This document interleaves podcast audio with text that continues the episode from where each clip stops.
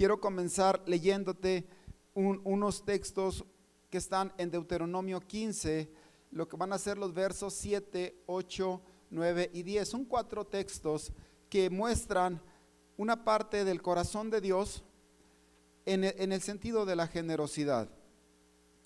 Dios es maravilloso y es importante que empecemos a identificarlo más, a conocerlo más y me gustaría mostrarte eh, una, una, una forma o una óptica que quizás tú no habías visto o confirmarte, si ya la habías escuchado, confirmarte pues esas verdades que están aquí escondidas en la palabra de Dios y que son eficaces para nuestros días. Quiero leerte Deuteronomio 15:7 y dice de esta dice de esta manera: Pero si hubiere israelitas pobres en tu ciudad cuando llegues a la tierra que el Señor tu Dios te da, no seas insensible ni tacaño con ellos. En cambio, sé generoso y préstale lo que necesiten.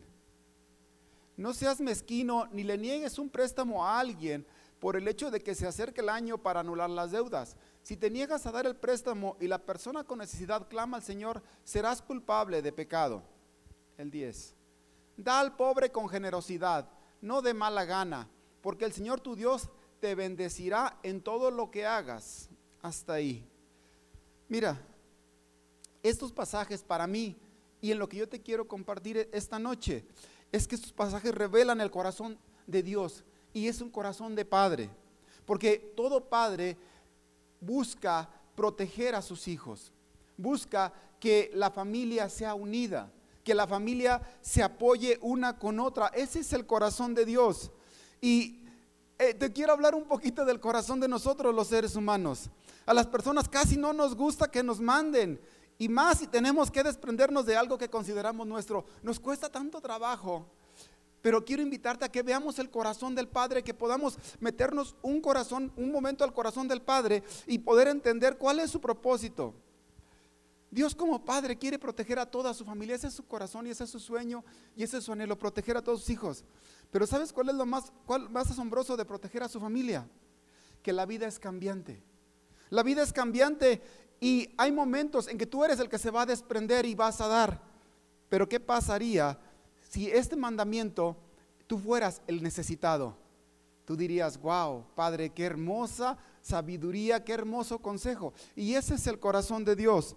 El corazón de Dios es que, es que puedas darte cuenta que la vida es cambiante, que con eso tú eres el que, está, el que le toca dar.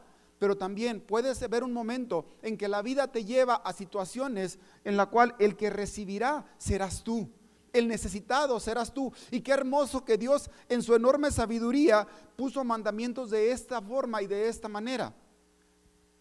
Ahora, quiero invitarte a que pienses en Jesús y quiero hacerte una pregunta. ¿Por qué amas a Jesús? A cada uno de los que están aquí en el auditorio y a los que están ahí en casa les hago esta pregunta. ¿Por qué aman a Jesús? Otra cosa, ¿qué admiran de Jesús? Porque está muy íntimamente ligado el por qué amamos a Jesús y con lo que le admiramos. Está, está, está muy estrechamente ligado. ¿Qué admiras de Jesús? Su generosidad, sus milagros, sus consejos sabios, su asertividad, esa, esa capacidad de haber dicho lo correcto en el momento correcto. ¿Qué es lo que admiras? ¿Y qué es lo que te hace decir, Jesús, te amo, te admiro, quiero que seas mi maestro, quiero, quiero, ser, quiero ser un seguidor tuyo? ¿Qué es lo que admiras de Jesús? ¿Su paciencia? ¿Su valor? ¿Su fe? ¿Su dominio propio? ¿Qué es lo que admiras de Jesús? La mayoría de, nosotros los seres humanos Solo enfocamos nuestra visión en los últimos días de Jesús, o sea, la parte de como Salvador, como Redentor de la humanidad. Casi toda la humanidad eh, se enfoca en esa parte, en la parte donde Jesús es prácticamente apresado y, juzgado y, crucificado.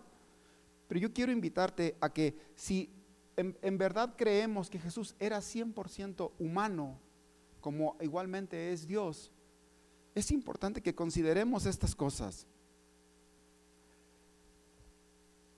En el ser humano, toda cosa que se quiere conseguir ocupa un desarrollo.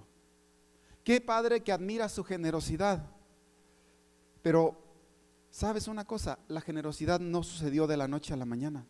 Nadie adquiere estos dones, los cuales tú admiras, los cuales tú aprecias en un ser humano.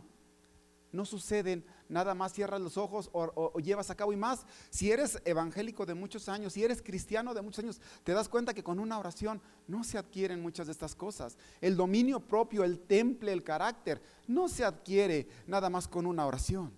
Se adquiere después de pasar circunstancias complicadas se adquiere a través incluso de tener mucho dominio propio, porque mucha de la asertividad, del poder decir lo preciso, es, como buscar las palabras correctas. Y eso es lo maravilloso que Jesús se estuvo preparando. Y la gente a veces solo miramos a Jesús en esa parte divina y no miramos en la parte humana, en la parte humana que se está preparando día a día y que va buscando un desarrollo, que va desarrollando día a día y que hoy nosotros solamente ya lo miramos ya hecho, pero fue un desarrollo, fue un proceso. Por eso yo te quiero invitar a que, a que puedas considerar estas cosas. Jesús sembró, sembró, sembró, de noche y de día sembró. Y no siempre era necesariamente estar dando, estarse desprendiendo. En algún momento de su vida estaba adquiriendo, adquiriendo, adquiriendo, para luego, pero aún de alguna manera estaba sembrando tiempo estaba sembrando su inteligencia, estaba sembrando muchas de sus capacidades para luego sembrarlas más para adelante. Dice, dice una parte eh, por, allá en, en la carta a los Corintios, el que siembra escasamente también cosechará escasamente, pero el que siembra abundantemente también cosechará abundantemente. Te quiero decir, creo que es un, buen proverbio. El pobre que siembra día y noche, que siembra día y noche, tarde o temprano será rico. Ahora, el poder de la palabra de Dios se descubre solamente hasta que la practicas. Solamente hasta que la practicas empiezas a darte cuenta de cuán poderosa y cuán eficaz es. Por eso te digo que el mirar los frutos de algo toma su tiempo. Por ello estoy totalmente seguro que Jesús fue desarrollando su generosidad al grado de bendecir a cientos de personas, a cientos de, digo, perdón, a cientos de, cientos de generaciones de personas al grado de bendecirnos a nosotros. Si hubiese sembrado muy poquito, difícilmente nos hubiera alcanzado a nosotros tanta bendición. Por eso es importante que aprendamos y si es que deseamos impactar, si es que deseamos empezar a cambiar este mundo. Mira, hay veces que nos espanta la idea de decir que no podemos hacer nada en este planeta. Pero créeme que si tú o yo empezamos a sembrar, ya estamos cambiando este mundo porque somos parte de este mundo.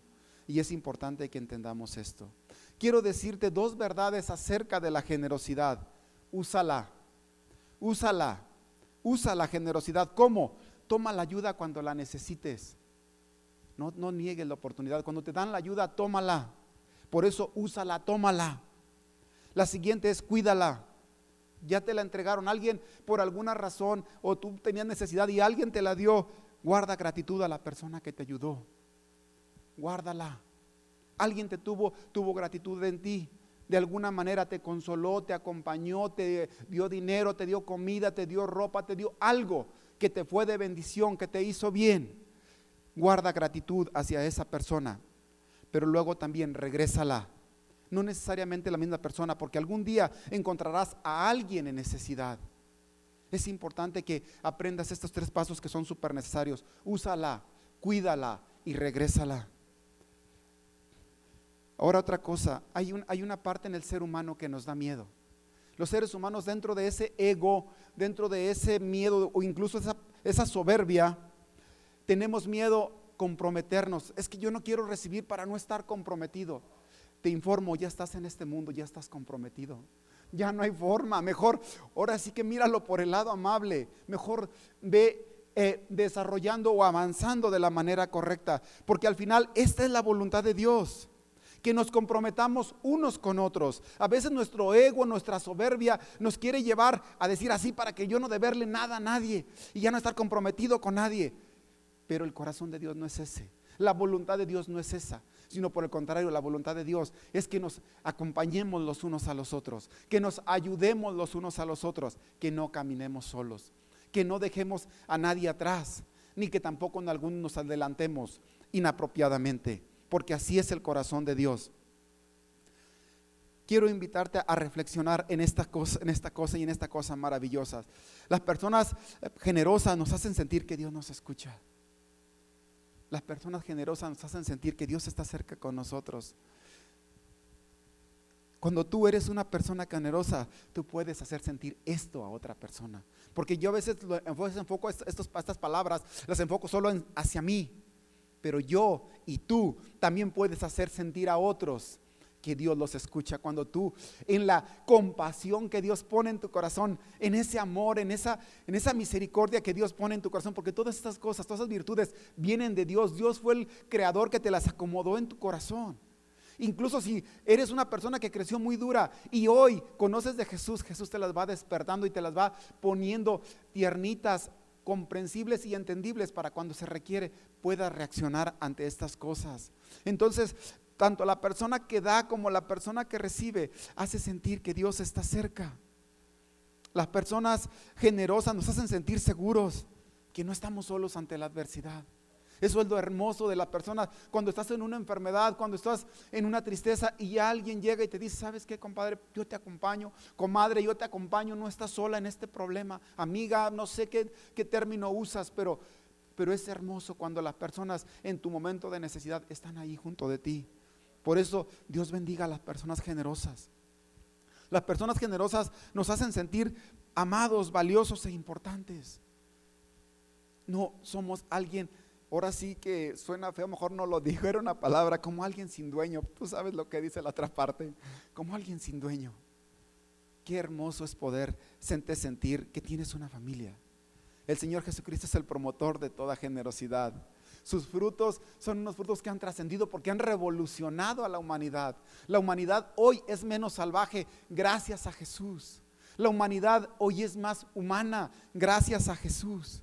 Y qué hermoso es que Él estuvo dispuesto a sembrar, a sembrar generosidad. Ahora, quiero invitarte a que hagamos una, una parte reflexiva acerca de un nombre, un nombre o una palabra que hemos usado. Está el Salmo 37, 25. Si, si tú eres evangélico de, ya de tiempo, quisiera ampliarte el panorama en el sentido de que yo tenía una sola, una sola visión de, este panorama y me gustaría ampliártelo porque Dios me lo ha ampliado. Yo quiero ampliarlo junto contigo. Quiero leer el Salmo 37, 25. Es un, texto que le, encanta a mi pastor y, es casi una frase de, esta iglesia. Dice, una vez fui joven, dice el, el Salmo 37, 25, una vez fui joven y ahora soy anciano. Sin embargo, nunca he visto abandonado al justo ni a sus hijos mendigando pan. El 26. Los justos siempre prestan con generosidad y sus hijos son una bendición. Quiero invitarte a, que consideremos esto.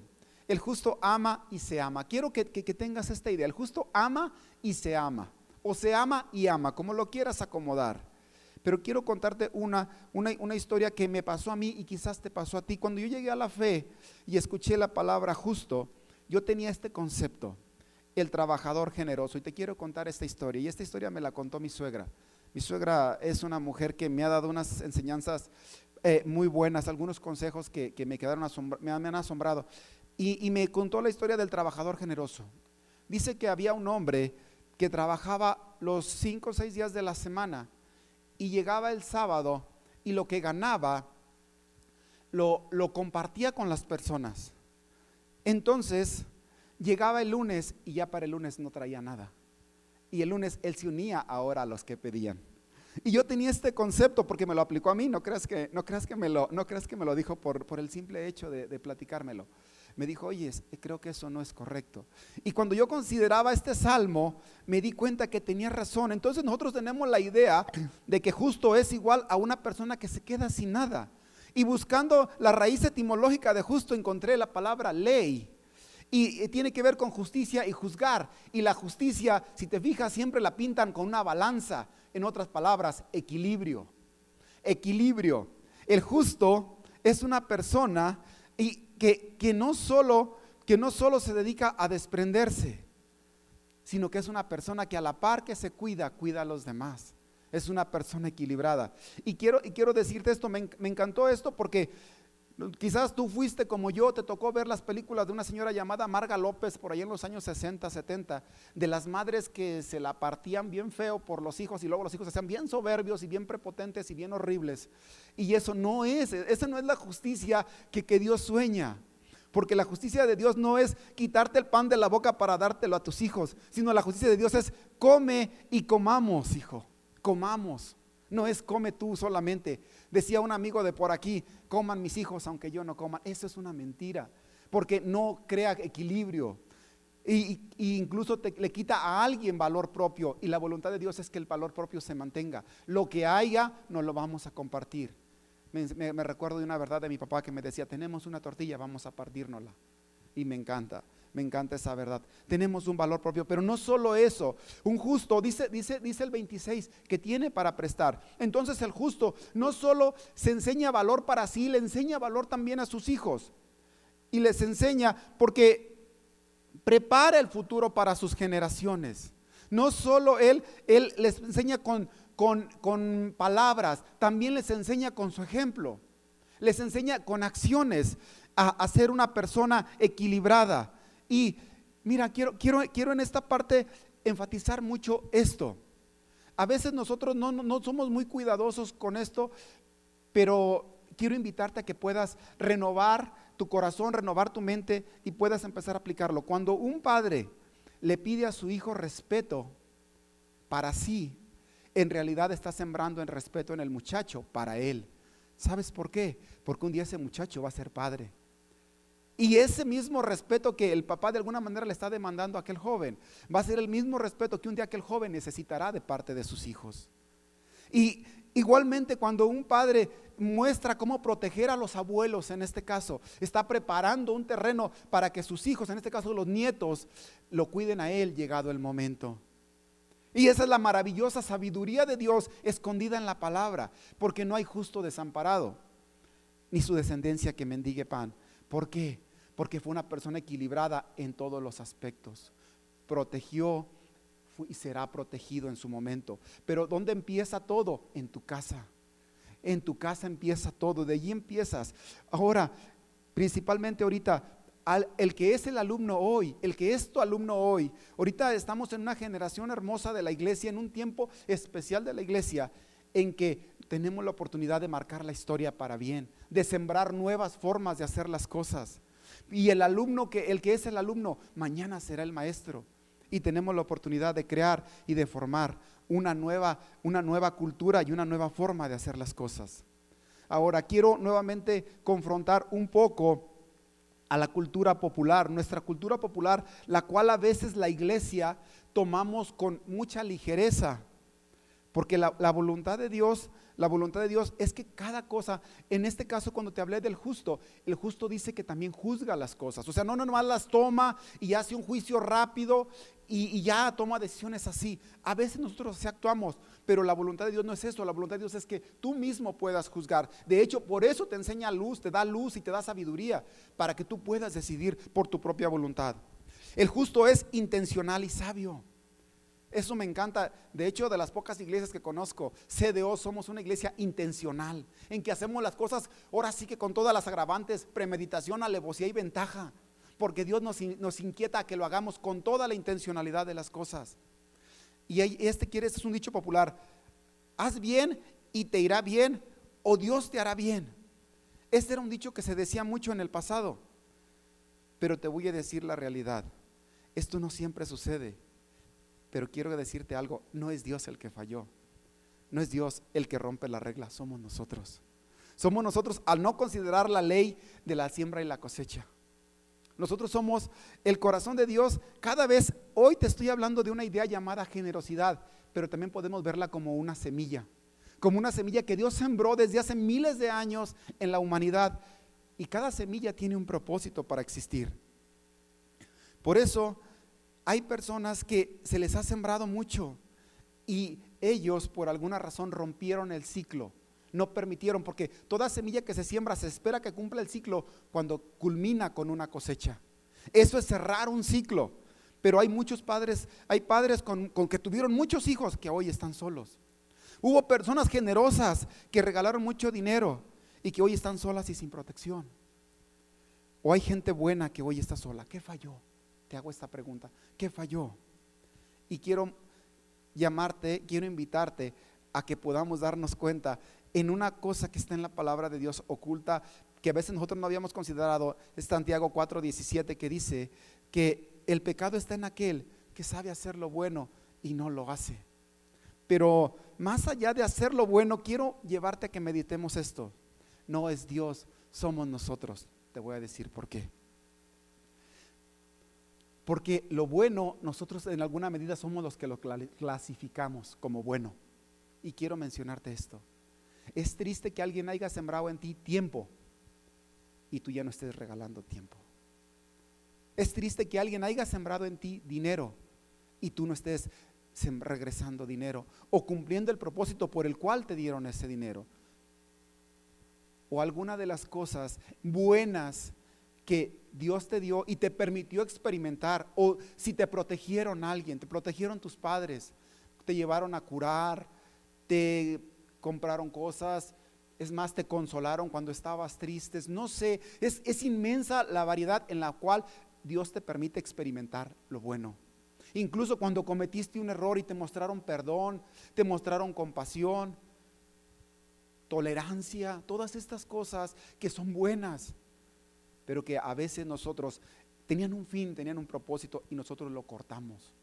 Eso es pecar. No quiero mencionarte la palabra pecar mandándote al infierno, sino que simplemente estamos impidiendo que no se cierre el ciclo o que no cumpla el propósito divino para el cual Dios dio aquello. Por eso el pecado está en aquel.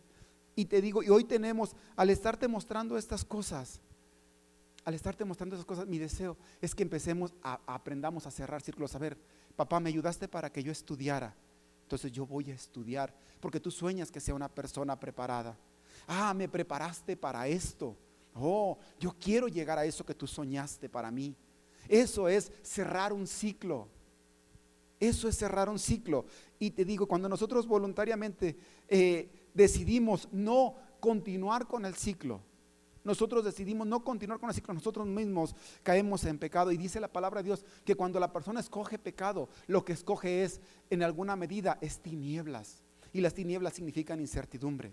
Cuando una persona decide cortar, por ejemplo, una persona que se olvida de sus padres, no le viene como un castigo, pero de alguna manera está cortando qué será de su futuro en alguna manera está creando incertidumbre para sí mismo. Una persona que no decide si su padre lo enseñó a ahorrar con el fin de que se protegiera cuando fuera viejo y que decide, a mí me vale, papá, yo voy a ser diferente, yo no voy a ahorrar. Él solo está generando incertidumbre. Pero cuando Él hace lo correcto como Dios te ordena que guardes obediencia, de alguna manera estás manteniendo, es como cuando tú decides irte por una calle donde hay bastante luz y puedes considerar todas las cosas, ves los pros y los contras, pero en la oscuridad no hay pros ni contras, todo es en contra. Por eso es importante que consideres estas cosas. Si tú estás en la idea, en la idea de decir, yo a mí no me importa todo lo que han sembrado en mí, yo no, no lo importa, te, quiero informar, desafortunadamente el, lo, lo porvenir no es muy grato. Pero si tu decisión es, yo ya no quiero, yo quiero comenzar a cerrar ciclos, esas semillas que han sembrado de bien para mí, todo ese bien que yo he recibido a lo largo de mi vida de diferentes formas y de diferentes aspectos, yo quiero que aterricen, que cumplan su propósito para el cual me lo dieron. Incluso yo estoy aquí para la gloria de Dios y para amar a los demás. Yo quiero comenzar a, cerrar ese ciclo comenzar y continuar cerrando ese ciclo, porque ese ciclo comenzará nuevos ciclos de amor comenzará nuevos ciclos de vida, comenzará nuevos ciclos de renovación para muchas personas. Por eso es importante que empecemos a entender estas cosas. Cierra el círculo y permita que la ley siembra cosecha se culmine y se cumpla y para que se pueda seguir repitiendo. Ahora, quiero decirte esto como iglesia, ustedes tienen el privilegio otorgado por Dios para cambiar el presente y el futuro de sus familias. Te lo digo a ti, pero me lo digo a mí tenemos en nuestras manos la oportunidad de cambiar nuestro presente y nuestro futuro, todo lo por venir. Tenemos, somos una generación privilegiada. ¿Sabes por qué? Porque nosotros conocemos la belleza de la verdad, la belleza de decir la verdad. Jesús dijo, digan siempre la verdad, digan siempre la verdad. Y nosotros ya, por la gracia de Dios y por la luz que Él nos dio, nos permite entender cómo lastima la mentira, cómo nos lastima la mentira. Por consecuencia yo diré siempre la verdad o trabajaré para que la verdad siempre sea dicha. Porque me doy cuenta que cuando alguien me miente, me lastima y me daña y siembro, si yo sigo mintiendo, yo estoy sembrando mentira y yo no quiero cosechar mentira. La iglesia está llamada a exaltar las virtudes de nuestro Dios y las virtudes de nuestro Dios son verdad y justicia. Ahora, la iglesia conoce la belleza de la justicia la belleza de darle a cada quien lo que necesita, la belleza de acompañarnos, la belleza de la reciprocidad, la belleza de la fidelidad. Todas estas cosas las conoce la iglesia. Y con estas cosas se puede cambiar la historia. Yo creo que ya no ocupamos que nos pasen cosas para, para poder decir que no nos damos cuenta de, esta verdad. Dios, Dios nos ha honrado con el privilegio con, el, privilegio de entender estas cosas. Por eso, de hecho, cada vez, y quiero invitarte a ti como la iglesia y más como a la iglesia de esta casa, tú tienes un privilegio de guiar a otros al arrepentimiento. Tú tienes el privilegio de caminar en la luz porque Jesús ha encendido tu lámpara. Entonces yo te invito a que no la apagues y no, no trunques ese ciclo que Dios encendió en tu vida. Al contrario, vamos a ayudarlo, porque hay personas que vienen cada domingo buscando, buscando encontrarse con la luz otra vez. Y es importante que ayudemos a que otros se entiendan. Entonces yo te animo a que puedas ser parte.